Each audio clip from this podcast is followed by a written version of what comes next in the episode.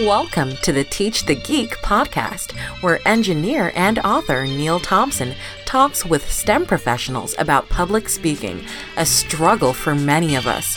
Whether you're a novice public speaker or a proficient one, you can always pick up tips on how to improve. Here's your host, Neil Thompson. Welcome to another edition of Teach the Geek interviews. My name is Neil Thompson. I am the founder of Teach the Geek I work with technical professionals so they can present more effectively, especially in front of non technical audiences. And you can learn more about that at teachthegeek.com. Again, that's teachthegeek.com. Today, my guest is Lucy Shen. She's a developer advocate.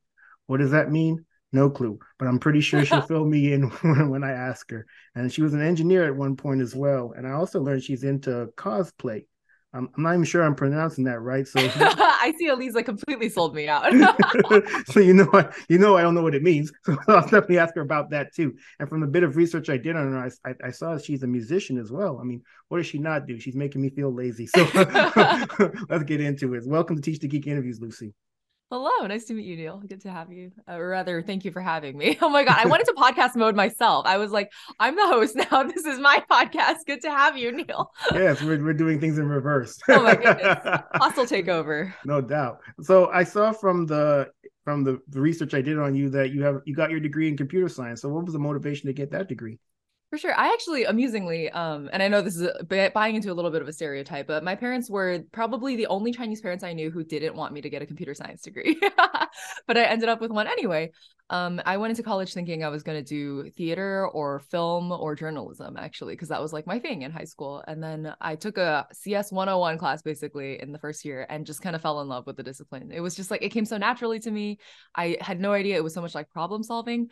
Um, and then once I got those gears turning in my brain, there was no shutting it off. So I just went ahead and uh, finished the whole degree. wow. You know, I, I, I did engineering when I was in school, and I had to take a, a computer science class the first semester, and that was my worst class, and it was the class I liked the least. And I that remember thinking, well, I remember I, remember it so I, remember it so vividly. It wasn't I don't remember it fondly. It was a whole lot of, of failure of me trying to do things and it just not working. And me just thinking i don't have the patience for this. So oh. co- computer science computer engineering that definitely was not the path that i was going to take just based on based on that. But i'm glad that there are people like you that do have the patience to see their programs come to fruition it's the failure that makes it worth it in the end because after you've failed like 50 times trying to get your code to work when it finally finally does work it's that payoff. I get so much like i don't know what it is dopamine serotonin something's going on in the brain. Um the reward centers light up so yeah. You know i i also mentioned in the intro that you're a developer advocate so what exactly does a developer advocate do? It's a good question. It's a pretty new role in the tech industry. Um i would say that like I, I guess the need arose because a lot of developers uh, started to use like APIs from other companies, right? Where companies started to offer technical solutions to a lot of people. And so our customers became technical in many ways across the industry. And that's where we needed developer advocates to step in and become kind of the interface for our technical customers and the company. Um, so for example, in my case at, at Intuit, working on third-party APIs. Um, and so in order to help developers get a grasp on like how to get that working for them if they were to run into a bug or not have access to a good demo that would obviously provide kind of a bad customer experience. And our technical customers are just as much our customers as anyone else.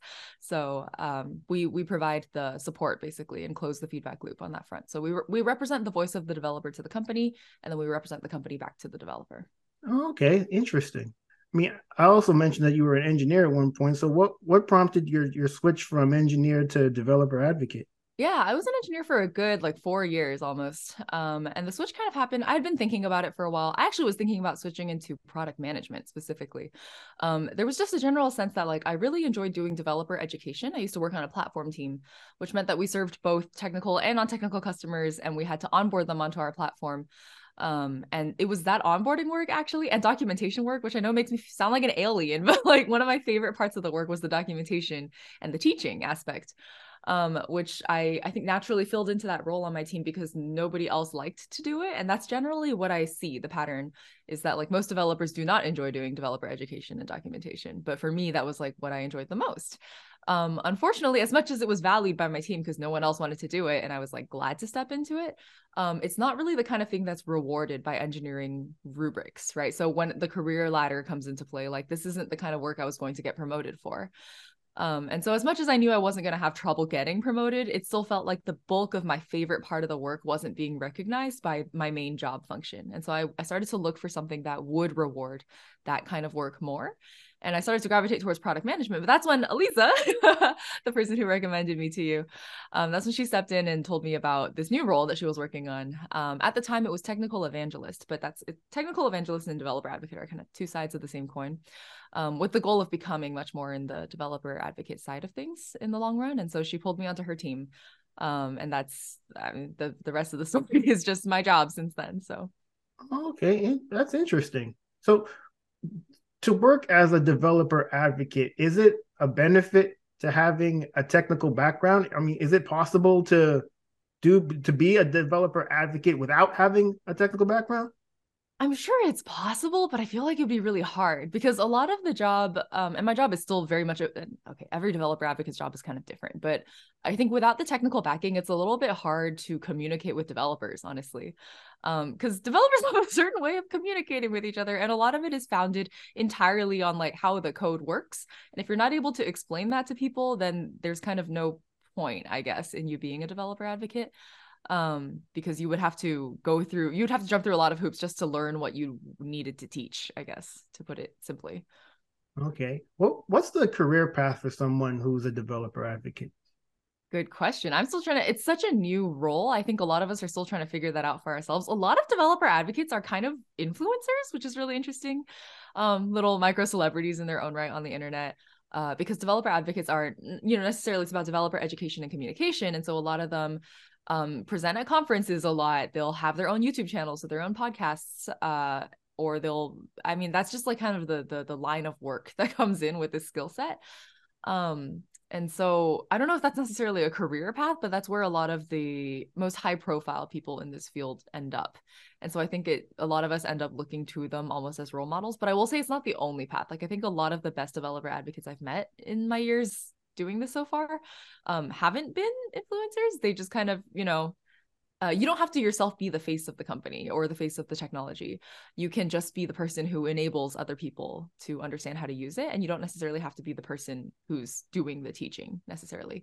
So, uh, if I were to, for example, uh, a lot of our Intuit open source projects that are happening right now, like my job as a dev advocate isn't to personally present on what all of those projects are and how to use them and why you should want to use them and how to adopt them um, but to make room and create a platform so that our open source maintainers can themselves go and bring it to the big stage, right? So um, the influencer path isn't for everyone, nor is it the only way to go forward. But I, was, I will say it's the most high profile way to do it. And I think it may be what brings a lot of people into the field. Um, I think in the long run, a lot of dev advocates, it's kind of a strange career ladder in that I don't know that it necessarily has a ladder um probably eventually you end up more like a pm because a lot of our jobs kind of overlap with product management. I mean i talked about how i was thinking about going into product management in the first place and i have product manager training also at this point. Um and the two roles are very similar in many ways. It's just that dev advocates are almost like a more like technical i guess product manager. Um so i don't know. It, you could really take it anywhere you want but i will say that like probably amongst the most you know the the end game the high flying people that i know they end up as like basically directors of like their company's developer advocacy organizations. Um, and that's usually where i see people i guess without for lack of a better term end up because this this role again is so new we don't actually know what the end game looks like yet. Wow i commend you for taking on a role where you're not exactly sure where it's going to end up. You know, there's a lot of people that kind of want that certainty. If I if I start uh-huh. off in this place, I know there's this there's this there is this career path, there's this ladder that I can go up. I go I start here, then I go here, then I go here, and then I mm-hmm. end up here. And and then you're and then this is what I need to do to to move up this ladder. But with you, you're kind of you're starting at, at a place and not knowing where it's going to go afterwards. And I think that's actually really cool that, that you, you were willing to take that risk I, I think it's exciting to like forge a new path, right? And I like on my current team right now, we're Intuit's first developer advocacy team. Like we've never really had one before. Um, that's what Elisa was starting to build while she was still here, but it's still so nascent. Like we're getting to define what this team does, and I feel like building a charter from scratch is part of what makes the work interesting. Um, and having you know there are a few definitely a few role models, a few trailblazers that we can follow. Um, but there's also a lot that we can decide for ourselves. And I think the flexibility is what makes the job interesting. Um, and it's so different, right, from the developer role where everything was actually kind of cut and dried in terms of your career path. There's certainly lots of room for flexibility and creativity within the developer role. But in terms of like where your career is going, there's kind of only a few, like you become the tech lead or an engineering manager, and then you either go down that people management path or like the architect path, right?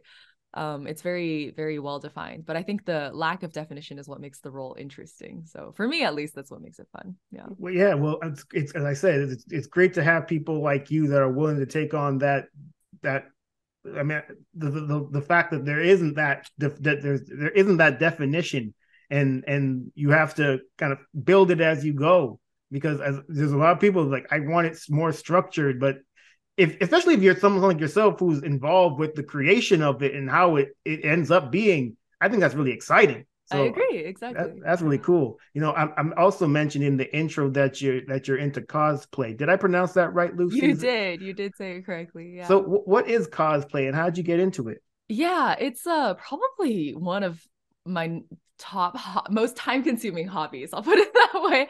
Um, but cosplay is a portmanteau word of costume and play. Um, and it actually originated probably in like East Asia, probably mostly in Japan. I haven't honestly looked into the history of it that much, but it comes from wanting to dress up as your favorite anime characters or game characters. Um, so for me, at least, it started with uh, a certain anime. Uh, sorry, it was actually a manga, a manga called Katekyo Hitman Reborn that I really got into when I was in middle school. And then my friend who got me into it was like, "Hey, you want to dress up as the characters from this manga?" And I was like, "What the heck? Why would I do that?" And she was like, "Oh, well, actually, there are these like conventions that happen through the year where people who also really love these anime and manga will congregate together. And a lot of times people you don't have to but a lot of people will wear costumes of their favorite characters um, just as an expression of love for the art form i guess and to identify each other in the crowd right? Because at a glance i can see oh that person is also a fan of the exact same franchise because they're wearing this costume. Um, so it's a little bit of like a signaling finding each other and also just a, a way of expressing your love for something. Um, and i think it also really gets the the crafters gears turning in my brain when you sometimes it's nice to just put your hands to something physical and make something like create something right um back in high school and middle school is when i had time to do that kind of thing nowadays i i buy or commission most of my cosplays and just wear them for fun um but i think that art of that the part of creation and expressing love together in community with people is what makes cosplay so fun Interesting. So it's like Halloween without begging people. exactly. Candy. It's Halloween for us all year for cosplayers. Yep. And then Halloween. The funny part is Halloween comes around and none of us know what to wear. Are you serious? Because we're, we're, all like, it's so niche, you know. Like, oh, I'm gonna wear this really niche cosplay that only like like 20 people at this convention are gonna know. Let alone if I were to go out on Halloween and like because Halloween, you, you want something people will recognize, right? Or like kind of a joke of a costume in many cases. So we always have to sit there and like have a headache, try to figure it out. That's hilarious. So 364 days of the year, you know exactly what the costume's going to be. But yes. for that one day, how you know, October 31st, it's like, I don't know. No, no, we have no clue. That's hilarious. wow. That's, that's, that's, in- that's so interesting. I, I, I really don't know much about, about that. So thank you for that, for that explanation of, of cosplay. Now you yeah, learn something new every day. very deep into nerd and geek culture. If that's your thing, um, everyone eventually ends up there. Yeah, I mean this this this podcast is called Teach the Geek, so you would exactly. think I, I, would know a little bit more about that, but I guess maybe I'm not as much of a geek as I think I am. there are all kinds of geeks in the world. Yeah. Indeed, there are. You know, I, I, mentioned also in the intro that that you're, I believe you're a musician as well. So if, if I'm right about that, how'd you get into that? Uh, well, I was one of those not to constantly invoke the Chinese parent stereotypes right now, but um, my my parents had me learn piano basically as I was growing up. Um, but ultimately, that's not where I ended up. I ended up in the world of like vocal music. So I really like doing singing um, and songwriting also, but that's a little bit of a different track. And I don't know. At some point, I just realized that like I enjoyed singing and then I would do it a lot. And then eventually I got kind of good at it because that's what happens when you do something a lot. Um, so I started to sing like covers on YouTube back in 2011. I started to post them, and then slowly the quality, again, as you do something a lot, you get better at it. and so the quality of my covers and original music started to get better and better. And so as I explored it as a hobby, um, I don't know, it just kind of grew from there. So now I, I also and similar to cosplay, it's a, it's a space where I found a community of people. There it turns out there's a whole community of people singing nerdy Japanese music online from like their favorite animes, which is kind of the genre that I was focused in for quite a few years there um and then we once we found each other on mostly it was on oh my god back in the day it was on skype and then it was on twitter and now the whole community is still on twitter so um it's just fun to be singing with people i guess so we'll like we'll do collaborations covers courses duets together a lot um, and I, I just continue to make friends in this space because people will approach me and be like, "You want to sing this song together?" And I'm like, "Sure." And in that process, you get to know people really well, and usually get to take on like a fun challenge of a song that you haven't sung before, right? Have you ever partnered with somebody who after when when you're part of the you know going through the whole process of singing you realize they're not that good yeah for sure i think there's definitely differences in skill level um but i guess what you realize is that like it's not so much about skill or how obviously you would want to sing with someone who is like more impressive right um, and I've also been the person in these duets where I'm the the weaker skill level. um, but I don't think it matters in the end because the point is that you're like you agreed to sing with someone because you wanted to sing the song together for whatever reason, whether it was from an anime that you loved or because you like like this person's personality and you wanted an excuse to do a project with them. Um, there are a variety of reasons you might sing together with someone, and I think uh, it's also just natural that people have different skill levels. What's more interesting actually in a duet is whether your voices blend together well. Um, so whether or not you can hit those notes at the optimal, I don't know, belting chest voice or whatever isn't so much important as it is like when you sing in unison, do you sound good together? I think that's always the fun thing is when I in, inadvertently run into people who I actually blend really well with. And I'm like, I wouldn't have expected that, but here we are. Yeah. Oh, that's wonderful. And yeah, I would expect the person who is the weaker link to say it doesn't matter. the person who's, really good. Like, you know what? I've, I've been both the weaker link as well as the stronger one. So I, I, guess I've had a taste of both sides. Nice. That's wonderful. You know, Lucy, when I first started this podcast, the the, the main focus or the, the reason I did it is based on my own struggles, having to give presentations in front of others, working as an engineer and Mm. And these people that I had to give presentations were in front of were the senior management people. So CEO, CTO, COO, C fill in the blank O, all the C's. And I wasn't very good at it at first. And I got a lot better at it over time because I, I saw the benefit in doing so. And so I really was interested in in hearing from other people, other people that had technical backgrounds about their public speaking journeys. At what point did you realize that public speaking or, or giving better presentations could be of use to you? Oh my god. I guess I actually kind of have an origin story for this, which is that back in third grade, we did uh we started to do like speeches or our teacher would have us do speeches. I don't think this was part of the formal curriculum by any means but she just i guess knew that public speaking was going to be an important skill. Um, i still remember her miss august. She would she got us to uh choose speech she would like give us a, a genre i think and then we would choose a speech topic and then give a speech. I think the time it was like a three to five minute speech on a topic which is quite long for someone who is in third grade. Um i just remember that the moment my mom heard about what was happening because I, I tell i i've always since very young always talked to my mom about everything that was happening in my life. And so the moment the speech thing came up i went to my mom and i was like oh we have to give speeches in school. I think it's going to be really fun. And then she just latched onto it and like coached me with extreme pressure i must say and high standards um through my first like three or so speeches um where literally she would have me like drill it in front of her the speech until i had it down pat and also was flowing it was flowing naturally conversationally. She also had me warm it warm in a bunch of like jokes. And i still remember the response i got to that first speech i ever gave in third grade where like everyone else was you know understandably very nervous had never done this before probably hadn't had a mother who drilled it with them for 50 times the night before. Um and i stood up and with like utmost confidence um delivered this like flawless three minute speech i don't even know what it was about anymore um, it had jokes in it. People were like laughing. I got big applause at the end, right? And after that, I was like, oh, I mean, I hated the drilling. I was like, why are we doing this? Like, why does it matter so much? I still remember thinking, like, why why is she so intent on getting me to perfect this? It's just a silly little speech that we're doing.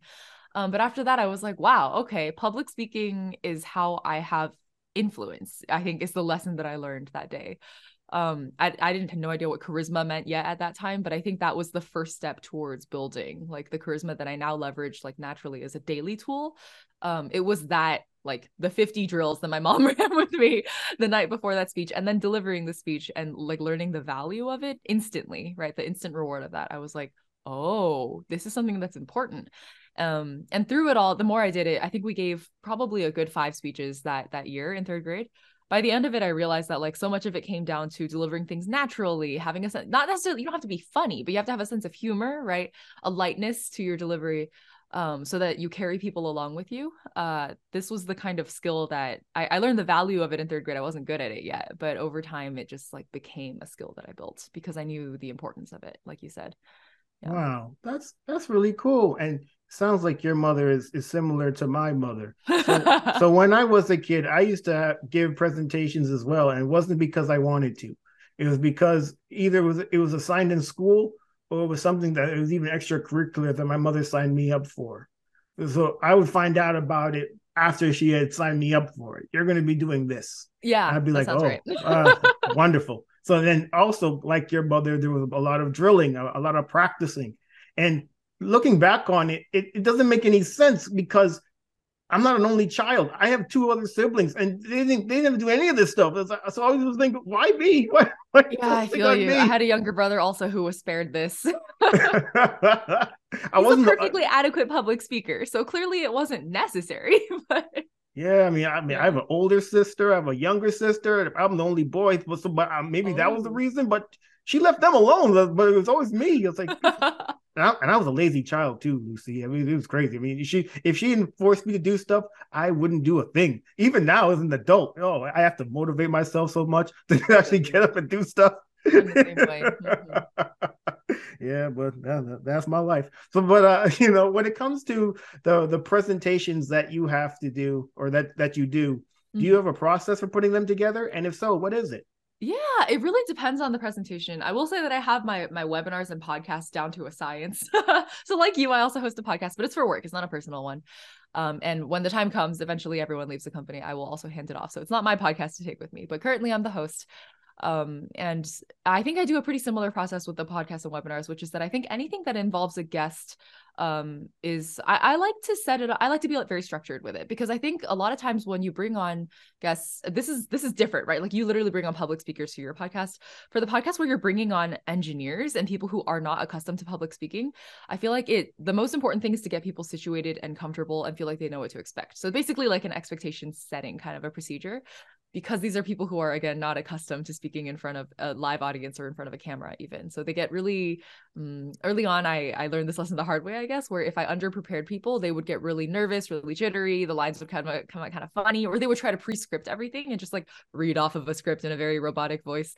So i was like mm, this is not going to work.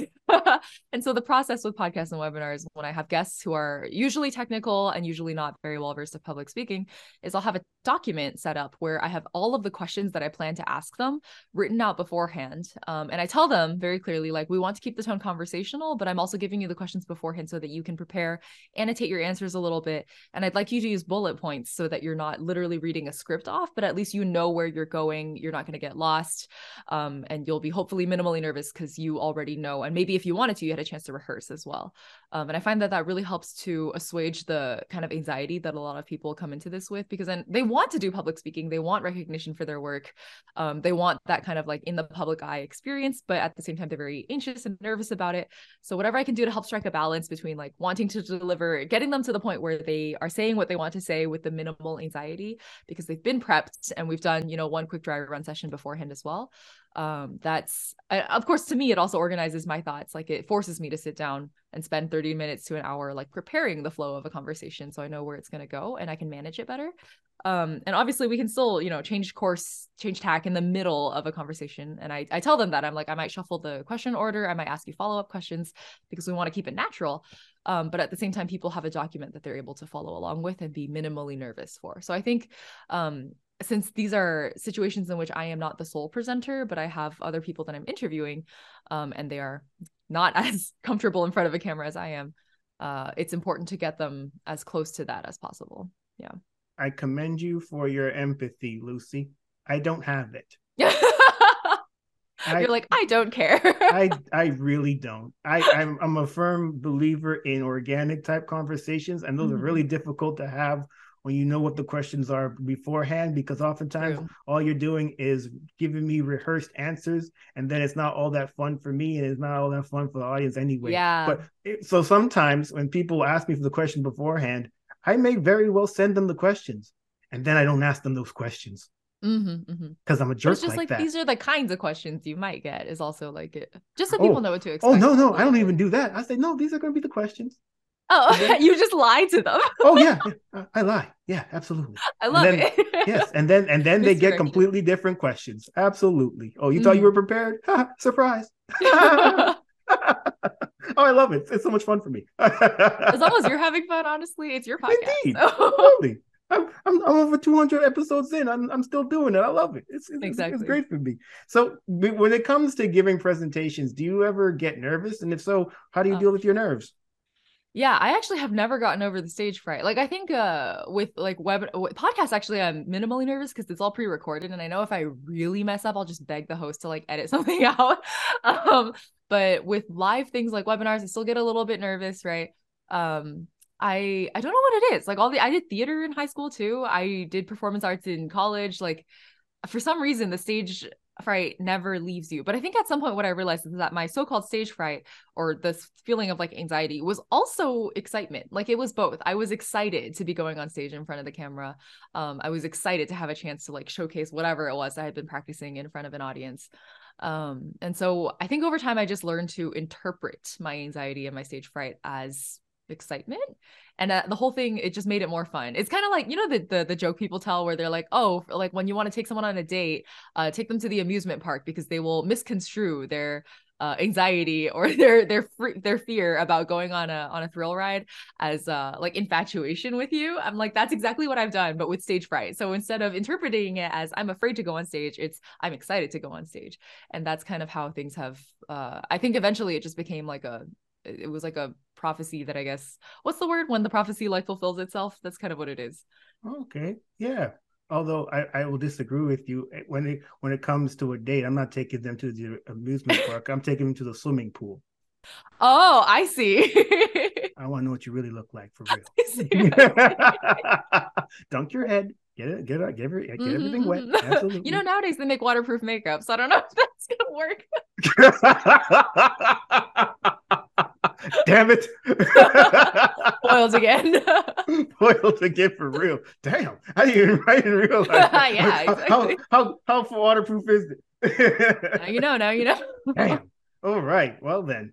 So when it comes to the people who are listening or watching this this conversation and they want to get better at giving better presentations, what would your number one tip be? Hmm, number one tip to get better at presentations. That's a good question. As opposed to I all the other questions I've asked? Wait, sorry, what? As opposed to all the other questions I've asked. I mean, they're really good, question? questions, but this is the only one that stumped me a little bit so far. like you got me with this one. Um, I think that this uh for me at least it comes down to I think so much I okay, I, I guess I'll I'll kind of pivot it slightly, uh, which is that the way I thought about good presenters and people who I've really wanted to watch on stage or talk or whatever whatever setting it is, I wanted to watch them talk. I really wanted to listen. These were the people who had like an unholy amount of charisma. and I've always wondered like where does that charisma come from? Um, and I think everyone's source of charisma is different. So probably like, and everyone has a natural charisma about them. Some people tamp it down without realizing because they're so worried and anxious about things, they like don't let it show. But I think everyone has a natural charisma, and everyone's charisma comes from a different place. For me, what I realized is that mine came from this like sort of almost carefree attitude. I have like an ease about me and a relaxed nature um and an easy like a like a like a big smile that comes very naturally to me and i think that's like the combination of what makes my charisma shine but i think everyone's is different and i think solving for and searching for that your natural charisma not trying to force something on top of you right um finding what makes you shine naturally is i know it's a very like hand wavy answer to the question and it's also probably the hardest question to answer in the world of public speaking but for me at least that's once i had pinpointed that that's what made me charismatic um, I was able to lean into those things, figure out where I might overshoot and overdo it versus like basically striking the right balance in like how I can be casual but also professional, right? Relaxed but not overly so. Um, smiling a lot but not so much that I look like the Joker. Like this is finding the balance for me. um, I think was what made me comfortable because I knew what was going to work for me. Um, I knew my toolkit, right? And so learning your tools and then polishing those tools is uh, what makes you uniquely a good presenter is the key. Yeah. All right. Yes. Number one tip: be charismatic. Simple. yeah, I guess be charismatic and figure it out, fool. it's like, yeah, be good. Yeah, okay. Just, just be good. this has been a great conversation, Lucy. Thank you so much for being a guest. How can people get in touch with you? Um, I, I, I guess I've started a professional Twitter now, finally, that I can put out there. So I'm at Spooleans on Twitter. That's S P O O L E A N S. Spooleans. Oh. Okay, excellent. Well, everyone, that marks the end of another edition of Teach the Geek interviews. My name is Neil Thompson. I'm the founder of Teach the Geek, and you can learn more about it at teachthegeek.com. Again, that's teachthegeek.com. Until next time, take care and stay safe. Thanks, Lucy. Thank you for having me. Well, everyone, that marks another episode in the can. I hope you enjoyed it. If you like these episodes and want to support Teach the Geek, please subscribe, share, and like on any of your favorite podcast platforms, or on all of them. Also, if you prefer to watch the episodes, head on over to the YouTube channel at youtube.teachthegeek.com. Until next time.